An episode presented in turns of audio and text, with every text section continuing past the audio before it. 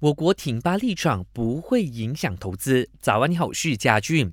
以巴冲突爆发后，我国因为公开力挺巴勒斯坦而遭到了欧美国家的威胁。但首相纳杜斯里安华保证，这并不会影响我国经济和外国企业的投资，尤其是和美国投资者的关系。安华就说，相比以巴冲突课题，主要美国投资者更为注重我国政治稳定和明确的经济政策。而我国在 APEC 峰会期间收获美国科技巨头，例如谷歌。歌和微软超过六百三十亿令吉的投资就是最好的例子。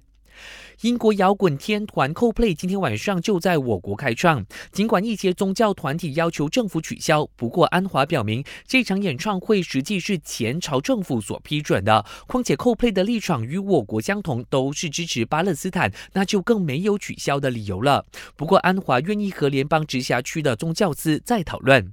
今天晚上的演唱会估计会吸引超过七万人到场观赏。警方已经调派足够人手维持秩序，并提醒歌迷，除了危险武器，也不要携带酒精饮品、雨伞、充电宝等违禁品入场。一旦搜查发现，通通都会被扣押。